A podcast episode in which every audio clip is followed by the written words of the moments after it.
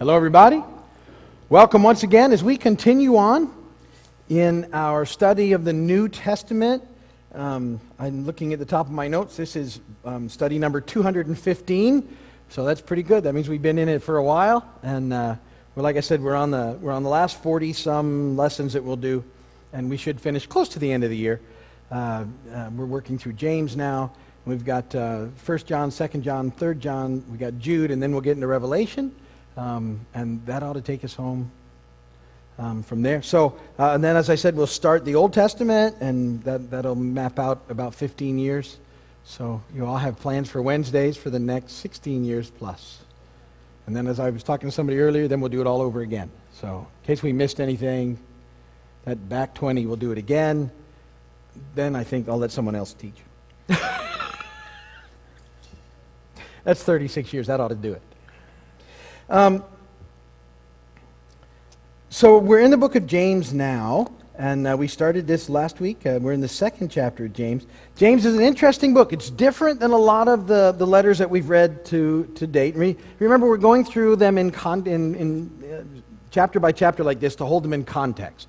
And I've said to you, that's one of the most important ideas when you read the Bible is to read it in context. I, I want to just continually drill that into you that um, even when you, when you start having a, a verse that means something to you, and that's good. I like, you know, I like verses, but um, make sure it means the same thing in context. That means it should mean the same thing to you when it says that when you read the verses below it, before it and after it. It should still mean the same thing, or else you're getting it out of context. All right, and and because um, sometimes we find a little verse and we'd like to make it work for one of our little pet ideas or theologies. Anybody ever do that?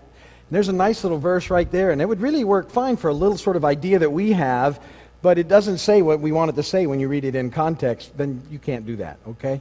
Um, so you have to get used to looking at the verses in context.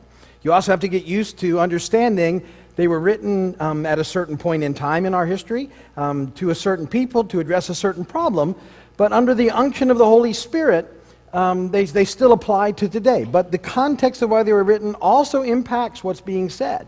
And so you have to hold all of that in when you look at the scripture. You have to think about all of that. And, and uh, um, it's, it, it, it's something that we're to think about. Now, we have the Holy Spirit who illuminates stuff to us, and so he helps us through it. And, um, and certainly, you know, the course of history of the church, there's a lot of different ideas about some things. And, and even the book of James, um, was not one of the favorite books of guys like Martin Luther. He had a big trouble, big problem with the book of James. Um, and, and it was a, uh, and we'll talk about why, um, but you have to remember that even then, the context of the historical setting of Luther, who, who Martin Luther, you know, who protested the church at that point in time, the Catholic Church, because they had become um, so works oriented and um, were, were selling indulgences. They'd gotten really corrupt at that point in their history. Um, and, and Martin Luther was breaking away from that. So, you know, Protestantism, that's us, you know, um, most of us here, unless you're still Catholic, which is fine, but, but we, we've come out of that movement. But Luther, um, he, he didn't, he struggled with the book of James because if you're, if, you, if you're not careful about how you read the book of James, um, it starts to look like you can earn your salvation through works. And that was absolutely something that, that Luther stood up against, that it can't be done. And it, it, it, if you take it in that regard, it seems to conflict with what the, Paul says, which is, you know, it's all grace and faith, and um, we don't earn it. Um, and so we have to be careful when we read the book of James that we understand that um, even though James is a book about faith, it's not about saving faith. Um, it's, it's different in, in its conception. It's about the role that faith plays in the life of a person who's already a believer. And that our faith in Jesus should ultimately result in a transformed life. And so remember, James was being written to a group of believers, also in the very early church. They would have been um, Jewish believers with a, with a firm foundation in the Old Testament that he was, he was counting on, just like the writer of Hebrews and, and be much different than the way Paul was having to present ideas to a group of people who had no sort of standing in the, in the Old Testament, no foundation, and we're, we're brand new into everything. And so they, they, they're, they're coming, they're, they're making the same points, but from some different sort of places. And so you have to hold these things in tension uh, when you read through James. So you don't start to think James is talking about, you know, earning your salvation, because he's not. He's talking about the, the life of faith that results in a believer who's all in for God. And, and that all in for God should begin to noticeably change the way that you live, particularly in the way that you relate to God and others. And he'll actually bring up the verse we've been studying a lot on, on the weekend, and I'll, I'll get back into it. So, uh, in James 1 last week, um, James started talking about, you know, our, our um, looking into our personal lives, our interpersonal lives, and how faith impacts those, um, our character, our attitude, our emotional responses, and even our behaviors. Um, these were all sort of part of James chapter 1, and how all of those things are reshaped by faith, um, our, our, life in Jesus. And so, um, participation then in the community um, uh, of, of those that are involved in, in life in Christ, um, our lives should be being changed, um, and, and, particularly, as I said, the way we relate to others. It's, it's not just a set of, of rules or presuppositions about Jesus that we're following. It's, a, it's trusting in the Lord in a way that, that causes us to be transformed from the inside out.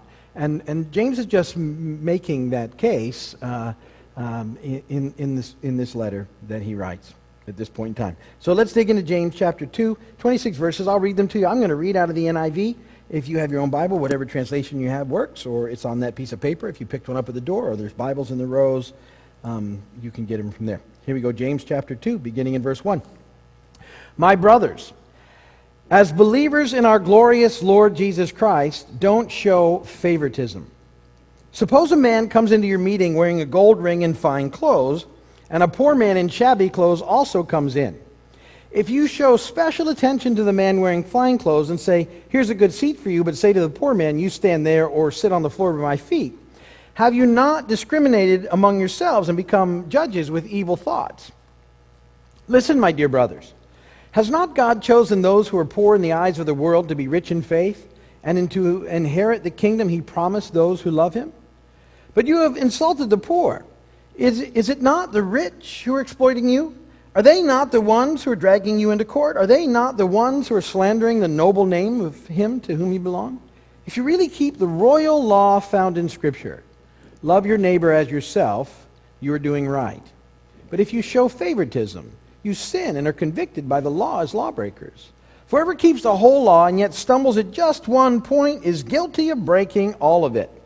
For he who said, Do not commit adultery, also said, Do not murder. If you do not commit adultery, but do commit murder, you become a lawbreaker. Speak and act as those who are going to be judged by the law that gives freedom.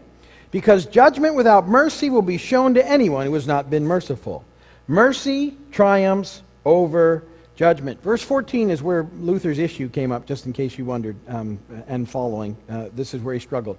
What good is it, my brothers, if a man claims to have faith but has no deeds, can such faith save him?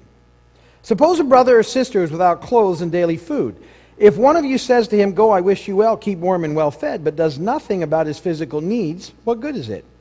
In the same way, faith by itself, if it is not accompanied by action, is dead. But someone will say, You have faith, I have deeds. Show me your faith without deeds, and I will show you my faith by what I do. You believe that there is one God, good. Even the demons believe that and shudder. You foolish man, do you want evidence that faith without deeds is useless? Was not our ancestor Abraham considered righteous for what he did when he offered his son Isaac on the altar? You see that his faith and his actions were working together, and his faith was made complete by what he did. And the scripture was fulfilled that says, Abraham believed God, and it was credited to him as righteousness, and he was called God's friend. You see that a person is justified by what he does and not by faith alone. In the same way, was not even Rahab the prostitute considered righteous for what she did when she gave lodging to the spies and sent them off in a different direction? As the body without the spirit is dead, so faith without deeds is dead. Blessed be the word of the Lord. So you can see how, maybe you can see how some of those verses there from 14 on might have given uh, guys like Luther a little trouble. Because it sounds like he's saying that you're, you, you're sort of justified by your actions. But he's not. He's saying that, that what he's saying is that, that a life in Christ um, will result in a change in the way that you operate in this life, and, and it has to. And it has to impact the way that you relate to other people. Um, a, a, a, truly committed life to Christ will change the way that you are in the world around you. And if it doesn't, something's missing. Um, if, if change doesn't start to take place in you, something's going on. And, and that's the point I believe that James is making. And that it's, it's, a, it's the fruit of your life um, that, that starts to demonstrate the fact that God is at work in you. Um, and, and so that's what we're looking for, this tie in. But it's never about, you, you don't earn your salvation. You cannot earn it. It's, it's freely given by, by God in Christ. Um, it's all grace and, and faith in, in that respect.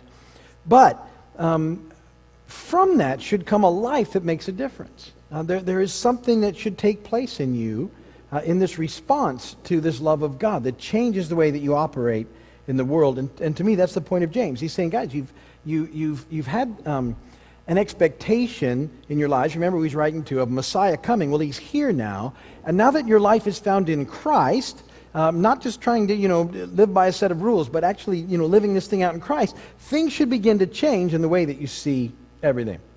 And so he makes these, um, these ideas to them, uh, a few ideas in, in James 2 that, that I want to talk about. The first one, in the first seven verses, and we've been talking about this a lot lately, he goes into the discussion about um, discriminating between rich people and poor people. And, and to me, he's saying, listen, you know, culturally we have a way of um, putting value on people, and, and then, as it is now, it, we tend to put a higher value on people who are successful by the world standards. And so, um, uh, with, without maybe even realizing it, we, send, we tend to highly value people um, who excel in all sorts of ways. Like in all, our culture, um, you know, we, we tend to value people that are very successful in, uh, either because they have a lot of money. Um, we tend to put value on people that excel in athletics.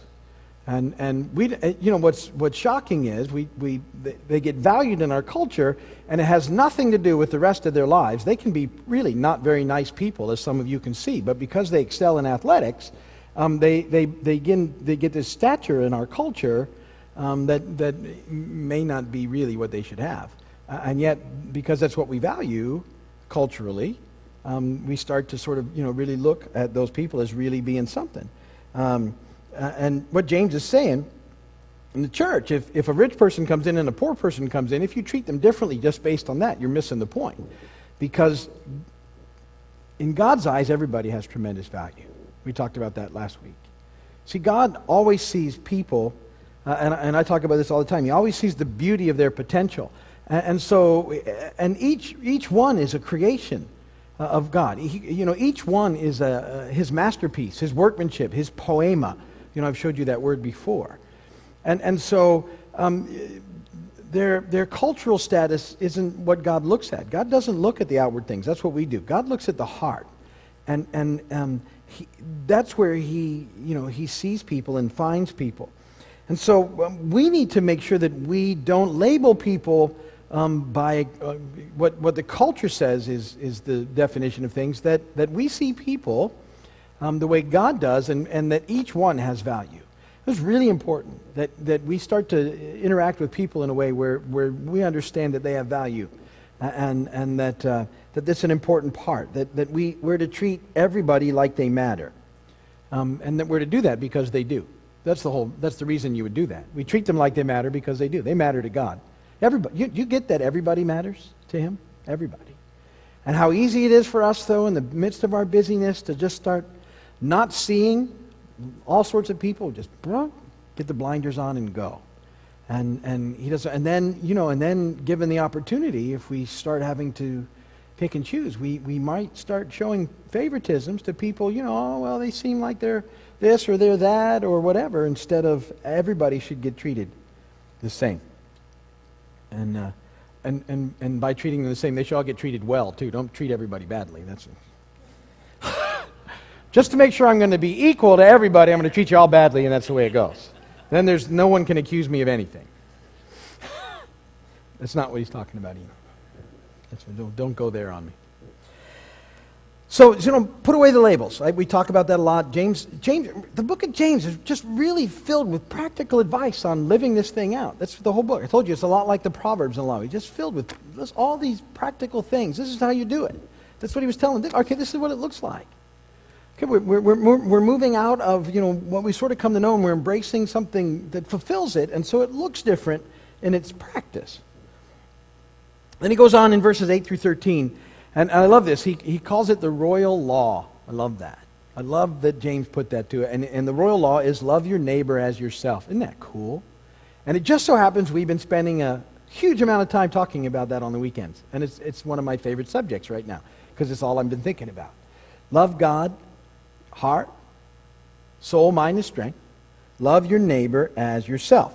And he says, listen, just do that. That's what he says. The royal law, love your neighbor yourself, do that. That's what he's telling these folks to do. And he makes the point, and I'll talk about more in a minute, that, that we're all lawbreakers. And, um, and we're all lawbreakers because to break one law is to break them all. That's what he's saying. He makes a point. He says, even if you, and, and so, because sometimes, again, when we want to label people, we have our own, um, I've defined it for you before, we have our own sort of inner sin scale where, where some sins aren't so bad and some sins are horrendous. And it usually tends to um, uh, move along a line of the ones that we consider horrendous are ones that we're not bothered by personally.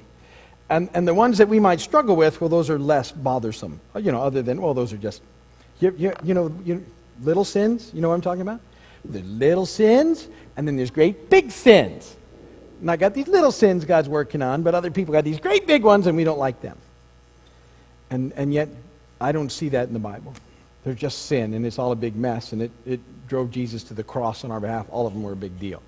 And so, you know, the, the thing is, don't ever start thinking that, um, uh, well, like because I have done this and I haven't done that, that that makes me better than you. The idea is when you, when you, broke, when you broke one of the Mosaic laws, you broke the whole deal. And all of us have done that. That just, it's like um, uh, uh, sticking a, a, thumbtack in a balloon. Um, you only got to put it in there one time in one place to blow up the whole balloon. Um, same thing with the law. You just got to blow up one of them and you blow the whole thing. And so he's saying, listen, um, since we're, all in that boat, since all of us have sinned, none, none of us have lived a thing, but all of us need Jesus. Everybody needs Jesus because we've all blown it. Um, then then that, that realization helps us to fulfill the royal law. And, and, that's what we've been talking about, and it's worth talking about again. Um, See, the, the commandment, love your neighbor as yourself, the royal law, remember, Jesus isn't telling you, um, what he's commanding you to do is love your neighbor. He's assuming you already love yourself. And I define that part of the verse by saying that, that that's true um, because deep down, no matter how broken we are and what a mess we are and how much we struggle with esteem and all sorts of other issues, deep down, all of us desire to be as happy as we can possibly be. Um, and, and in and of itself, that's not an evil desire. It was in there in you, it was created in you, hardwired in you by God. It was there before the fall. Um, so it's not uh, in and of itself a, a, a bad thing. Uh, it often becomes a bad thing because it, it becomes our pursuit. Instead of pursuing God, we start pursuing being happy. Now, that's a sin. But the overall deal is that, that all of us are, are searching to have, for happiness. That's just the way it is. It's how we define it, see, is the issue. And, and where we get to in this whole process is, is this that because we realize, and hopefully we realize this, that real happiness is only ever found in Him. And, and I said, we, we can't even begin the second part of the, the, the thing, love your neighbors yourself. If you haven't already started at some level to move into the first one, love God all in, heart, mind, soul, and strength, because that's where life is found. That as we start realizing that that's what he's talking about, because the, if we were to just take this love your neighbor as yourself for what it meant without having that first part in there, because it's saying love your neighbor as yourself. It's not saying love yourself really good, get everything you want, get yourself all set up, get your life worked out so that everything's going really good. And then with whatever's extra, you can go ahead, maybe you can care about somebody else. It's not what he's saying.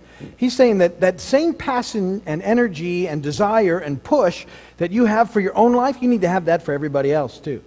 And if you take that in, it, it really means, well, what that means then is that, that uh, if, if I'm supposed to work as hard for them as I am for me, that I can never achieve what I think I need to be happy because I would constantly have to be doing that for everybody else. And that's the commandment.